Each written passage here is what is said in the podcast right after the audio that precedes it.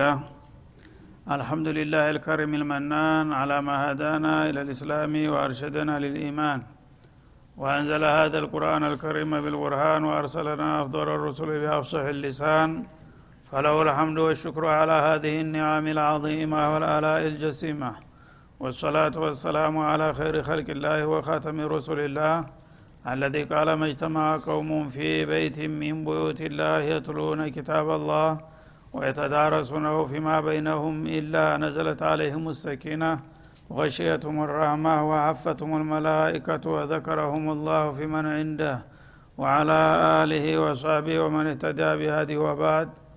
فقد وقفنا في الدرس الماضي عند قوله جل وعلا من سورة البقرة ألم تر إلى الذي حاج إبراهيم في ربه أن آتاه الله الملك إذ قال إبراهيم ربي الذي يحيي ويميت قال أنا أحيي وأميت. قال إبراهيم فإن الله يأتي بالشمس من المشرق فأت بها من المغرب فبهت الذي كفر والله لا يهدي القوم الظالمين. فلنبدأ من هنا. أعوذ بالله من الشيطان الرجيم.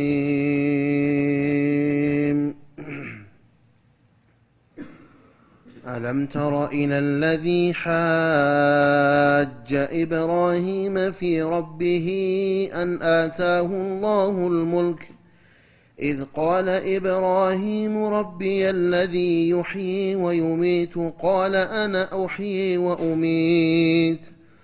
قال إبراهيم فإن الله يأتي بالشمس من المشرق فأت بها من المغرب فبهت الذي كفر والله لا يهدي القوم الظالمين أو كالذي مر على قرية وهي خاوية على عروشها قال أنا يحيي هذه الله بعد موتها فأماته الله مئة عام ثم بعثه. قال كم لبثت؟ قال لبثت يوما أو بعض يوم. قال بل لبثت مئة عام فانظر. فانظر إلى طعامك وشرابك لم يتسنه. وانظر إلى حمارك ولنجعلك آية للناس. وانظر إلى العظام كيف ننشزها ثم نكسوها لحما. فلما تبين له قال أعلم أن الله على كل شيء قدير. وإذ قال إبراهيم رب أرني كيف تحيي الموتى؟ قال أولم تؤمن؟ قال بلى. قال بلى ولكن ليطمئن قلبي. قال فخذ أربعة من الطير فصرهن إليك ثم اجعل على كل جبل منهن جزءا ثم ادعهن يأتينك سعيا واعلم أن الله عزيز حكيم مثل الذين ينفقون أموالهم في سبيل الله كمثل حبة أنبتت سبع سنابل كمثل حبة أنبتت سبع سنابل في كل سنبلة مئة حبة والله يضاعف لمن يشاء والله واسع عليم الذين ينفقون أموالهم في سبيل الله ثم لا يتبعون ما أنفقوا منا ولا أذى لهم أجرهم عند ربهم ولا خوف عليهم ولا هم يحزنون قول معروف ومغفرة خير من صدقة يتبعها أذى. والله غني حليم. أعوذ بالله السميع العليم من الشيطان الرجيم.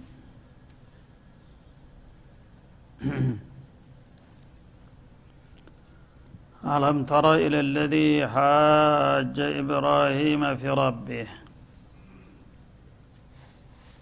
ألم ترى የሚለው ቃል በመጣ ቦታ አለም ተዕለም እንደ ማለት ነው በመሰረቱ ረአ ቢማዕና አሊመ ይመጣል ሉገውየን ማለት ነው እና ረእየል በሰርና ረእየል በሲራ በመባል ይከፈላል በአይን በገሃድ የሚታዩ ነገሮች ላይ ያው በቀጥታ ይተረጎማል ማለት ነው። አታይም ወይ ይላል። ማዕናዊ በሆኑ ነገሮች ላይ ደግሞ አታቅም ወይ? ያው በህሌና አትደርስበትም ወይ ለማለት። አለም የንተህ ዕልሙከ። አለም ተረ ኢለ ለዚ ሓጀ ኢብራሂመ ፊ ረቢህ። ነቢዩላህ እብራሂም ከሊሉ ራህማን አለህ ሰላቱ ወሰላም በጊዜያቸው በጣም ወገደኛ የሆነ ጥላት ነበራቸውና ያንን እብራሂምን በጌታው ጉዳይ ጠንክሮ የተከራከረውን ሰውዬ ሁኔታ አየህን? ስለ እሱ ግንዛቤ ያለህ ደረሰህን? ማለቱ ነው። ይህ እንግዲህ ያው ከታሪክ ማህደር ነው። እነሱ ያለፉበት ብዙ ሺህ አመታት ቆይቷል። አሁን ያሉ ሰዎች ወይም በነቢዩ ጊዜ አለ ሰላቱ ወሰላም ይህ አያት በሚወርድበት ጊዜ የእብራሂምና የተቃዋሚያቸው ክርክርና ፍጥጫ በአይን የሚታይ አይደለም። ብዙ አመታት አልፎታልና ማለት ነው። ግን ስለዛ ታሪክ የደረሰ ነገር አለ ወይ? አወቅ ወይ ለማለት ነው። አወቅ ወይ በሚል መልክ መጠየቁ ደግሞ ሊያሳውቃቸው ስለፈለገ ጉጉት እንዲያድርባቸው ነው። አንድ ሰው አንድ ሊነግረ የፈለገውን ነገር በቀጥታ እንዲህ ተባለ እኮ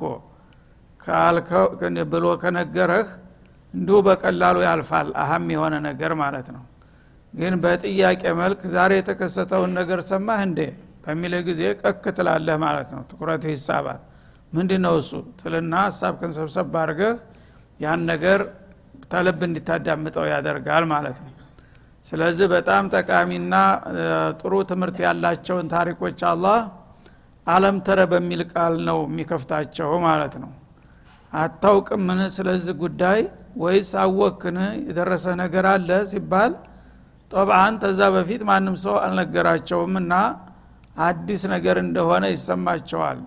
ያነ ምንድ ነው እሱ? እኔ የታወቅኩኝ። አንተ ታልነገርከኝ በስተቀር እንዲህ አይነት ጥልቅ የሆኑ ታሪኮችን ከምን ያምጥቼ ነው ላውቅ የሚችለው ብለው ሀሳባቸውን ሰብሰብ አድርገው እንዲያዳምጡ ለማድረግ ነው ማለት ነው። ለእኛም እንደዛው ነው። ያው ያልሰማነውን ነገር እንደዚህ የተባለውን ነገር አየህን ወይ ሰማህን ተብሎ በሚጠየቅ ጊዜ ያ ነገር እንዳልሰማን እየታወቀ ተልባችን እንድንሰማና ትኩረትና ክብደት እንድንሰጠው የሚጠቀምበት የአቀራረብ ስልት ነው ማለት ነው። እና ነቢዩላህ እብራሂም እንደሚታወቀው እንግዲህ አቡል አንቢያ በመባል ይታወቃሉ።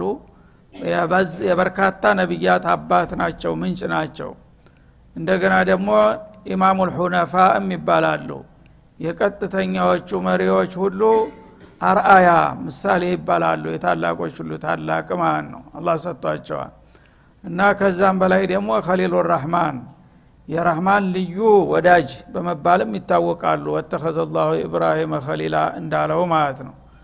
ሁኖም ግን የሁሉ ክብርና ማዕረግ ቢኖራቸውም እብራሂምን በጊዜያቸው እንደ አንድ ተራ ሰው በተለያዩ ባለጌዎች ብዙ ችግር ያጋጥማቸው ነበረ ማለት ነው ስለዚህ ካጋጠማቸው ችግሮች አንዳንዶቹን ይጠቁመናል ማለት ነው አንድ ሰው ትልቅ ሆነ የአላህ ወዳጅ ሆነ ማለት ሁሉ ነገር እንደፈለገው አማረ ሰመረ ማለት አይደለም ታላቅ የሆነ ሰው በዛ በደረጃው ልክ ነው ፈተናው የሚከብደው ማለት ነው ስለዚህ ነቢዩ አለህ ሰላቱ ወሰላም ምን አሸዱ ናሲ በልያ ተብለው በተጠየቁበት ጊዜ አልአንቢያ አሉ ثم الامثل فالامثل እና በላ ፈተና የሚበዛባቸው ከሰዎች መካከል ታላላቆቹ ሰዎች ናቸው። ከነዛም ነቢዮችን በተለይ አሉ። እና ከዛ ከነሱ ደረጃ ደግሞ እየቀረበ በመጣ ቁጥር እንደ የፈተና ድርሻውም እንደዛው ተዋረድ ይሆናል። እና ነቢይ ተራው ነቢይ ከሆነ እንደ ተራ ይሆናል። በጣም ታዋቂና ገናና የሆነ ታሪክ ያለው ከሆነ ግን ፈተናው አያድርስ ነው። ብዙ ውጣ ውረድና ኬላዎችን አልፎ ነው ለትልቅ ደረጃ የሚበቃው ማለት ነው። ለዚህ ተብሎ በጣም ታዋቂ የሆኑት ነቢዮች ፈተናቸውን ስታየው ስብናላህ መሬት እንኳን የማይችለው ነው የሚያሰኝ ሁኖ ታገኛለህ ማለት ነው። እብራሂም ከነዛ አንዱ ናቸው ዋነኛው። ከነ ህይወታቸው እጅግራቸው ተጠፍንጎ ታስሮ አይናቸው እያየ በሳት ጋማ ውስጥ የተወረወሩ ናቸው ማለት ነው። እና ይሄንን ያደረገው በጊዜያቸው የነበረው አምባገነን ኑምሩድ ይባላል በባቢል በኢራቅ አገር የነበረ የዘመኑ ሀያል ነበር። ኑምሩድ ወይም ኑምሩዝ በዳልም በዳልም ይሆናል ማለት ነው። ሁለት አይነት አጠራር አለው። ኑምሩድ እብኑ ከነአን የነቢዩላህ ኑህ የልጅ ልጅ ነው ማለት ነው። ሶስተኛ ወይም አራተኛ ልጅ ግን ከዛ ቤት ወጥቶ ይህ አይነት ሙጅሪም ሆነ ማለት ነው። ሂዳያው በአላህ እጅ ነውና እብራሂም ደግሞ የጣዖት የአስተባባሪ ልጅ ናቸው። የአዘር ልጅ ማለት ነው።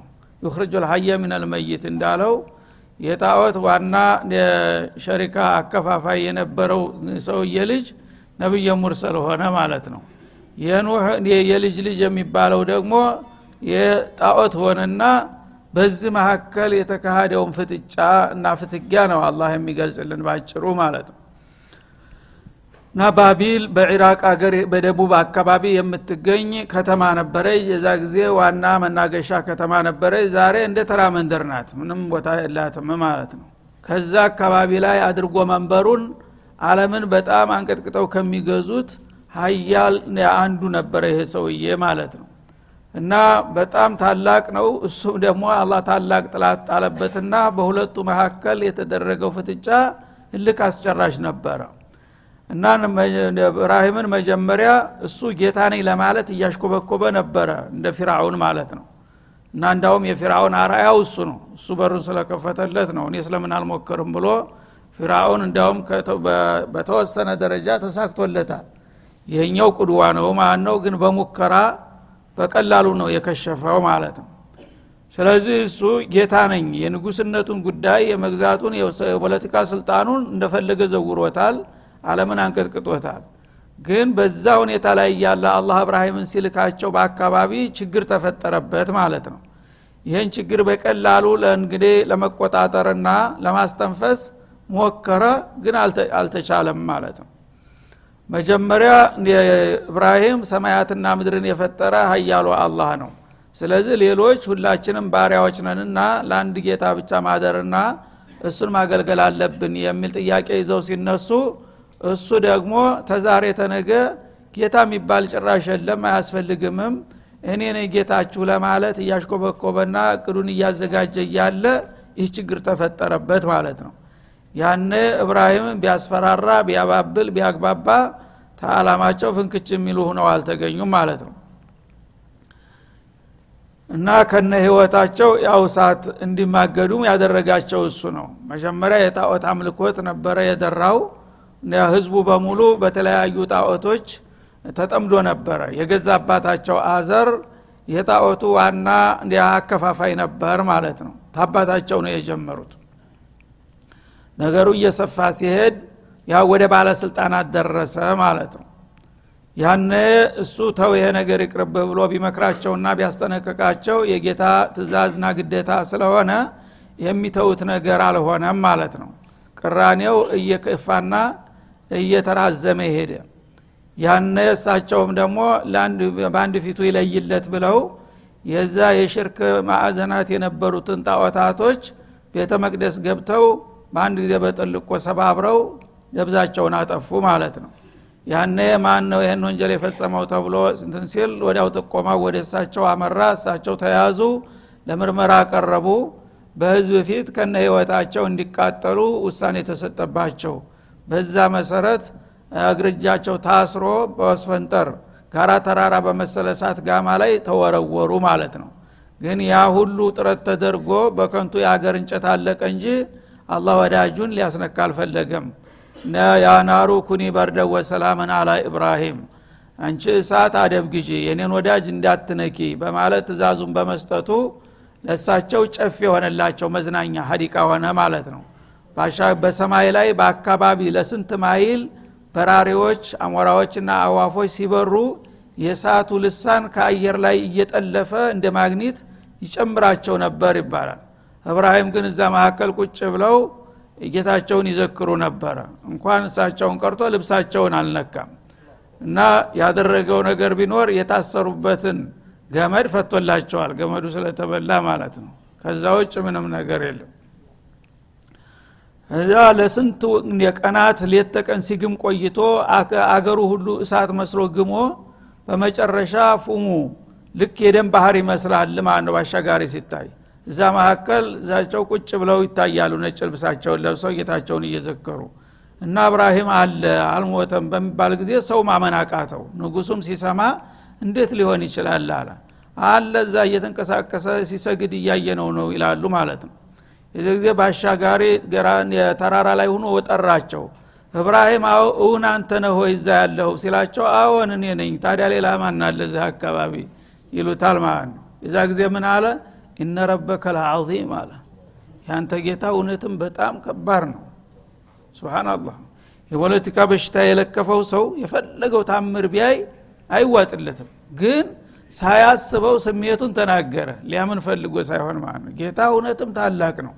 ይህን ጉድ እንደዚህ ሁኖ የሚያዲን ይሄማ ታለ በኋላ ወይ እኒ ለው ቀሪቡ ለሁል ቁርባን አለ።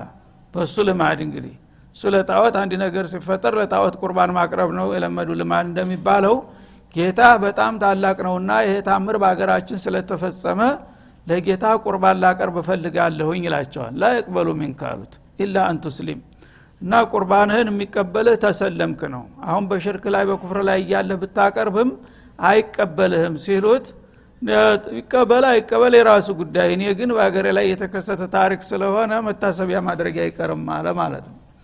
በዛ መሰረት ብዙ ሰንጋዎችን አርዶ ትልቅ ድግስ ደግሶ ለዛ ታሪክ መታሰቢያ አደረገ ይባላል። ከዛ ተተመለሱ በኋላ እንደገና አሁንም ክርክሩ ቀጠለ ማለት ነው። ያን ጉዳይቶ ከዛ በኋላ ነው እንደዚህ የሚያደርገው ደግሞ ማለት ነው። ያንን ጉዳይቶ እንግዲህ ሰዎችም የህዝቦችም ሆነ እሱ ባለስልጣናት በሙሉ ይህን ጉድ ያየ ሰው በእውነቱ ወዳውኑ ማመን ነበር የሚጠበቅበት። ግን ጥቅም የለመደ ሰው አያድርስ ነውና ይህን ነገር ተተቀበልኩኝማ እኔ ያው እሱ ባመጣው ስርዓት ህዝብን ሊቀማኝ ነው ስልጣኔን ላጣ ነው በሚል ስጋት እስተ መጨረሻው ድረስ መፋለምን መረጠ ማለት ነው ከዛ ክርክር ለክርክር አቀረባቸው። ይው ያንተ ጌታ እንግዲህ አለ ትላለ ካለ የት ነው? እስቲ ያሳየን ይላቸው ጀመር ማለት ነው። ላቱድሪኩ ወይ ድሪኩ ልአብሷር ቢሉ እሱ የሚገባው ነገር አይደለም። ጌታ ሁሉን ነገር ያያል ይቆጣጠራል። እሱን ግን የፍጡር አይን ሊያይ አይችልም። በፍጡር አይን ከታየ ፍጡሮች ራሳቸው ይበላሻሉ። የአላህን አዞማ የአላህን ግርማ በዚህ በደካማ የፍጡር አይን መለካት አይቻልም ቢሉት አይ ስለሌለ ነው ካለ ምንም ችግር ለምን አንሞክርም እያለ ይደነፋ ጀመር ማለት ነው። እና ያንተ ጌታ ምን ይመስላል ምን ያክላል እያለ የተለያዩ ጥያቄዎችን ሲያወርድባቸው እሳቸው ያው የአላህን ስብሓናሁ ወተላ ክብር ጠብቀው እሱ በሚፈልገውና በሚጠይቀው መልክ ሳይሆን ተጨባጩን ሁኔታ ያስረዱታል ማለት ነው። አለም ተረ ኢለ ለዚ ሀጀ ኢብራሂመ ፊ ረቢ ፊ ውጁድ ረቢህ ወማህየቲህ።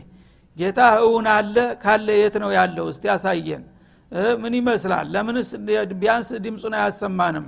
እያለ በጥያቄ ያዋክባቸው ነበር ማለት ነው። ይህንን ያደረገው ለምንድን ነው አላላህ አን አታሁ ላሁ ልሙልክ ታላቅ ግዙፍ የሆነ ስልጣን አላህ ስለሰጠው ነው ማለት ነው። እንግዲህ ሰዎች ጥጋብ ሲሰማቸው ማንንም አይፈሩም ማለት ነው። ከላ ኢነ ልኢንሳን ለየጡቃ አራሁ እስተግና እንዳለው ከሁሉ በላይ ሆኖ ካየ አንድ ሰው ሁሉ ነገር እኔ ባደርገው ይችላለሁኝ ማን አለብኝ የሚል ስሜት ያጠቃዋል ማለት ነው። ፍጡሮችን ተቆጣጥሯል። እንደፈለገ እንደ በግ እየነዳ እያመሳቸው ነው። ከዚህ በኋላ ደግሞ ፈጣሪ የሚባለውም ነገር የለም። ካለ ለምን አይመጣም? የት ነው ያለው? እያለ ይደነፋ ጀመር ማለት ነው።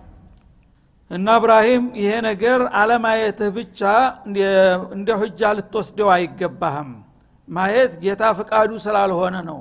ቢፈልግ ኑሮ ሊያሳይ ይችል ነበረ። ግን የሚታየው ሁሉ ጌታ አይደለም። እነሱ እንግዲህ የሚፎካከሩት የእኛ አምላኮች ጣዖቶች ይኸው ተደርድረው ይታያሉ በመቅደስ ላይ። ለምን ያንተስ ጌታ እንደዚህ በአደባባይ አይታይም? እያሉ ነው። የሚታየው ሁሉ ጌታ ሊሆን አይችልም ያልታየ ሁሉ የለም ማለት አይቻልም። ይህ አካሃዲ ልክ አይደለም ብለው ሊያስረዱት ቢሞክሩ እሱ ግን አውቆ ሸፍተኛ ስለሆነ ይህንን እንግዲህ ውዥንብሩን እየቀጠለ ሄደ ማለት ነው። እብራሂምን ውሸታም ለማሰኘት እና ይሄ ያደረገበት ምክንያቱ አላህ ስልጣን ስለሰጠው ነው። እኔ ራሴ ያባለኩት ማለቱ ነው። እና የማይገባውን ስልጣን አላህ ስላሸከመው ፍጥረታትን በሙሉ ስለተቆጣጠረ ተይ በላይ ማን አለብኝ ብሎ በጥጋብ ነው እንደዚህ የሚናኘው አልበለዛ አቅሙን ባሳውቀው ኑሮ እንዲህ ሊል ባልቻለ ነበረ ማለቱ ነው። ለፊትና ነው አላህ ማንንም ነገር የሚሰጠው።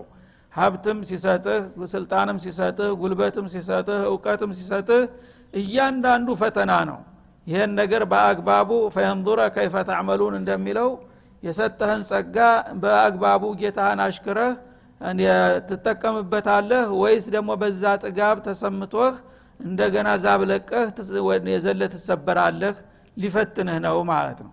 እና አላህ ስልጣን የሰጠው ሰው ያንንም ያህል ስልጣን የሰጠው ሰው ለእኔ ያደረገውን ማናደረገለት ጌታ ብሎ ተማንኛውም ሰው የበለጠ ጌታን አመስጋኝና አገልጋይ መሆን ሲጠበቅበት እሱ ግን እኔ በሰጠሁት ስልጣን በጥጋብ ተወጥሮ ነቢዬን መቆሚያ መቀመጫ አሳጣ በክርክር አዋከበው ይላል ማለት ነው። ያነ እብራሂምም ባላቅማቸው ለመቋቋም መሞከር ስላለባቸው إذ قال إبراهيم اذكر قال إبراهيم። እብራሂምም በበኩሉ ለተነሳው ጥያቄ መልስ ለመስጠት እንዲህ ማለቱን አውሳ ይላል። እብራሂም ምን አሉ? ረቢ የለዚ ዩሕይ ወዩሚት። ያንተ ጌታ ማን ነው? ምንድን ነው የሚያለው? የት ነው ያለው? የሚሉ ጥያቄዎችን ሲደረድር እሳቸው ምን አሉ? የእኔ ጌታ አለዚ ዩሕይ ወዩሚት አሉ። በአለም ላይ ያሉ ፍጥረታቶችን ህያው የሚያደርጋቸው ነው ያልነበሩትን በየለቱ እየፈጠረ ይኸው የተለያዩ ስፍር ቁጥር የሌላቸው ነፍሳትና እንስሳትን ታያለህ። እነዚህን ሁሉ ህይወት የሰጣቸው የኔ ጌታ ነው አሉት።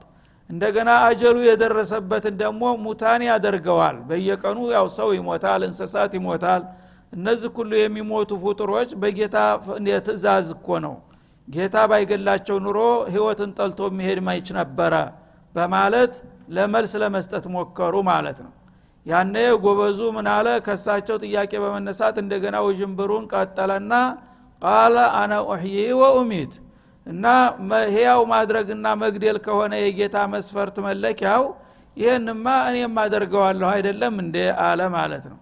ደግነቱ አነለዚ ኡሕይ ወኡሚት አለ ማለቱ። አላህ ይዞበት ነው እንጂ ከባለጋ የሚሻለው ይሄ ነበረ አነለዚ ኡሕይ ወኡሚት አንተ እኮ ጌታ የምትለው የማይታየውን ጌታ ነው እንጂ ህይወት ይሰጣል ይገላል የምትለኝ ይኸው ህይወት ያላቸውን ሁሉ እኮ ህይወት የምሰጣቸው የሚሞቱትንም እንዲሞቱ ማደርገው እኔ እኮ ነኝ ቢል ኑሮ ችግሩ የበለጠ የከፋ ነበረ ማለት ነው። ሂዶ ሂዶ መሸነፉ ባይቀርም። ግን አላህ ያዘበትና እኔ ነኝ ፍጥረታትን ህያውና ሙታን የማደርጋቸው ማለትን ሳይደፍር ገና ጅመራ ላይ ስለሆነ ድፍረቱ አነሰው። ምን አለ? አነ ኡሕይ ወኡሚቱ አነ ከመን አለ በሙሻረካ ማለት ነው። እሱ ይህንን ካደረገ ማለት ነው። በመሰረቱ ማድረጉን ተቀበለ ማለት ነው። በከፊልም ቢሆን ያንተ ጌታ ያውና ሙታን የሚያደርግ ከሆነ እኔም እኮ አደርጋለሁ አለ። ተፎካካሪ ሆኖ ቀረበ ማለት ነው። ያ የሚደረገው ሁሉ እኔ ነኝ የማደርገው ቢል ኑሮ ግን ችግር ነበረ ማለት ነው። ምክንያቱም ለተራው ህዝብ እንደ እኔ እሱን በጣም ሱልጣኑ ሙጥለቅ ሁኗል ልቅ ነበር ስልጣኑ ገደብ የለሽ ነበረ ማለት ነው። እኔ ሁሉን ነገር በአካባቢ የተከሰተውን ነገር ሁሉ እኔ አድርጌ ነው እኔ ወስኜ ነው እያለ ህዝቡን እንደፈለገ ገርቶታል።